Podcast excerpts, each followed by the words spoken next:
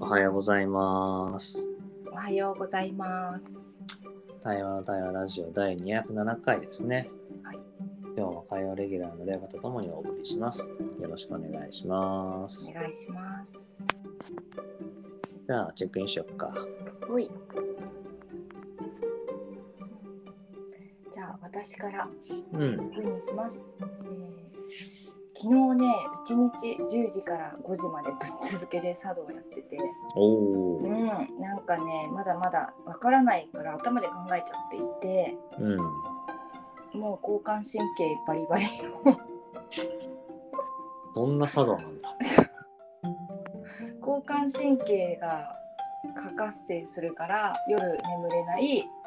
そして朝ちょっとリラックスするっていうような感じで今います。はい、お願いします。お願いします。じゃあ、自分もチェックインすると、そうね。あの、この収録の直前まで、ある企業のうん、あの自主勉強会っていうのかなのサポートをしていて、うん、まあ、サポートというか同席して思うことを出すだけなんだけどうん、でそれがちょうど今、まあ、経営理念とか、まあ、企業の目的パーパスっていうことって何なんだろうっていう今話をずっと重ねていて、うん、まあそのところどころに対話っていう言葉が出てきてそうだよね、まあ、こういうところに対話がうん、必要だって出てくるよねと思いながらうん、まあ、最後にちょっと言ったんだけどこうやっぱりどうしても企業のお仕事においてのなんか一つの問題はこう距離を取って客観的にこう見るっていうのが、まあ良さとしてもあるんだけどうん、悪さとしてあのあなた自身がどうなのっていうことに触れないっていうのかなうん、わかる。同じ組織の中で同じ企業の、ね、中で外からこう論じちゃう感じがあってうん、あのそのこと自体は大事だけどうその外で論じた上で内側に入ってあなた自身がん、どう感じるどうしたいっていうのを話せるといいねって話をしててそしたら、まあ、あの進行してる仲間が「いや閉まりましたね」って言われてうん、そんな閉めるつもりもなかったけど結局まあ自分自身はそこを大事にしてるんだなと思いながらこう今このラジオの収録に入ってで玲子からうん、茶道で交感神経が活性化って茶道茶道ってそういうものだったんだなんかそんなことをちょっと驚きを持ちながら今うん、うん、場に入ってる感じかなそうだね。はいよろしくお願いしますお願いします。うん。あのね、うん交感神経でまず体に入れて、やっぱりそれがいつか副交感神経になるときに破るっていう構造が日本にはあるんじゃないかなっていう ふうにえ思うから、そうそう。こっからどう緩めていくかが自分らしさというかさ。ー、うんうんになっていくんだなっていうのを楽しんでいるからいいけどうんうん修行になったらもうやめた方がいいなって思っててそうそうだから常に自分に問い続けてるっていうか、うんうんうん、さっきの企業の目的とかも自分の目的と合ってるかなとかなんか常にそこを対話できていくと組織が強くなるなとか今感じたかな。今その玲子の言う交感神経から入ってっていうのはうんどういうことをイメージして話してるのあそっか交感神経っていうのはなんか心っていうよりもまず形とかうんうんうーんと覚える比較するとか思考優位みたいな感じかなああそういう意味で深さんだ、うんそうそそうか思考すると交感神経が優位になるんだねう私そうあれみんな違うのかないやわかんないわかんないいやどういう意味合いなのかなと思ったからそっかそっかそうそううんと交感神茶道って交感神経が、まあ、先生がさずっとダメ出ししてくるからさ、まあ、交感神経が優位になっちゃうんだよね。 ダメ出しもあるんだ。もう常にだよなんかあの汚いダメここダメそこダメって言われ続けるからあの交感神経がやっぱ優位になるっていうのがリラックスができていない状況にはなるんだけれどもうん。その瞬間に気持ちを入れられるようになると先生に褒められるんだよね。なんかえなんかねそうそう出るんだって気持ちが所作にー気持ちを入れるんだね。気持ちを入れるの一つの動きにうー。うんんそれがねなんかまあすっごくあの見てる先生だからさうん。 「あの今日のお茶は元気よすぎ」とかさ「今日のお茶は焦ってるね」とか私の気持ちをお茶立ててる私から読み取って教えてくれるの。えーうん、だから、まあ、心で感じながら頭もバリバリになってっていうようなね私にとってはやっぱなんか器を広げてくれてる場所なんだよね。その、なんか今の聞いてると、う心を入れないよりかは入れた方がいいんだけど、ん、うん、ただ入れればいいってわけでもなさそうね、なんかね。そうだね。だって焦りとか、うん激みたいな話も、なんか今あんまりいいトーンで話してなかったよね。そのね入れ忘れてる時に「あっ!」って 気づかせてもらって「あうん。忘れてた」みたいななんだろうやっぱ流されちゃったりとか早く終わらせなくちゃとか順番があるしとかなんか心ここになくいる瞬間に先生からご指摘がありいやそういうことはとりあえず置いてこの瞬間に向かい向かい合おうみたいな時にうん「いいわね」とかって言われるから、うん、なんかね目に見えないものを感じてそれを伝えてくれてるんだよね先生がいつも。そっかそっか。そうすると、あれなんだよ。一個一個今この瞬間に気うん持ちを入れて、お茶を入れてってことなんだね。あそうそうそれをしなさいって言われるんだけどなかなかできないからあの修行でもあるけれども楽しんでやってる感じ。まあ確かになんか型を覚えるまでは、うんね型通りにやんなきゃいけないっていう、なんかこう、ちゃんとやらなきゃモードあるもんね。あるんだよねそうすごい世界だと思うけどだからさ日本の教育とかも全部型になってくるじゃないそうだね。うんうんそうまた話が飛んじゃうんだけどさうん。なんかその破るとか気づくとか自分に帰るとかそういうことになってくるとその型も解き放たれた時にやっぱ大きなものになるんじゃないかなっていうのをいつも感じてる茶道にいながら。なんて言うんだろう組織とかもうん。型に入っちゃうじゃんみんな。うん。だけど「あ」っていう瞬間に自分の気持ちに気づくっていう茶道と同じ原理が組織の中でもどんどん増えていけば型が変わっていくんじゃないかなって自由自在になるんじゃないかなっていうのをいつも感じていてうん。うん。でカズが朝やってきたことって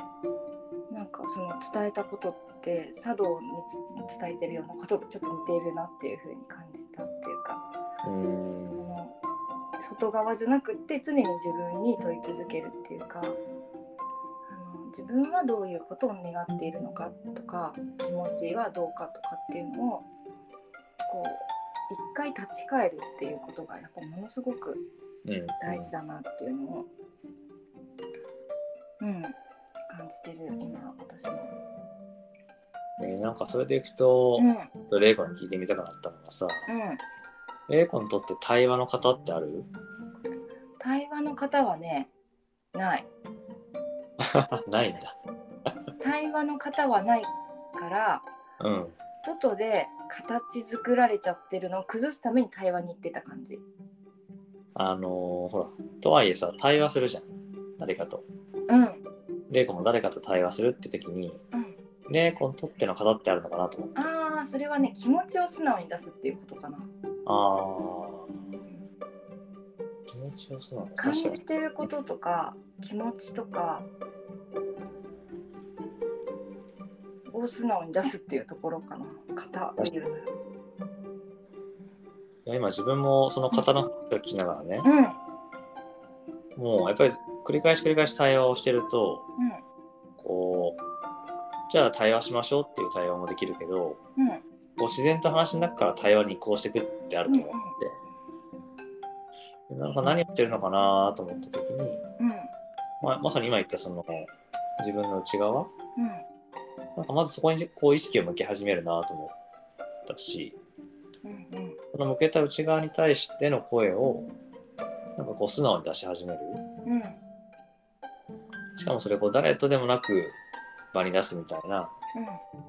うんことをするなぁと思ってさ。そうだねうん改めて聞かれるとわからないねなんかうん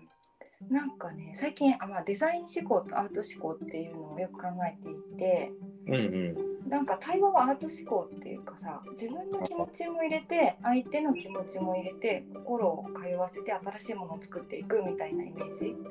なるほど。うん、で、えー、とディスカッションっていうのはなんか課題があって思考を使って形作っていくっていうイメージがあってうんうん。組織の中に入った時は、まあ、そのなんだろうじゃあ今はディスカッションの時間今は対話の時間っていうふうに分けていくとなんかすごいクリエイティブになるのかなって思っていてちょっと実験してみたいなっていう感じ今はね。いやー今すごい、なんかちょっと勝手に発想が広がっちゃったんだけど、うん、なんか自分にとっては、まあ、あえて論理思考、デザイン思考、アート思考って並べるじゃないうん、うんそれぞれにおける対話がある気がした。あーなるほど。このアート思考の対話が一番その、今、玲子と話してる対話に近くて、うん。まあ自分起点で自分の思いをね、うん出すってなるんだけど、あデザイン思考っていうある種のそのカスタマーとかクライアントがいる中でうんそこに対して答えていくっていう対話もあるし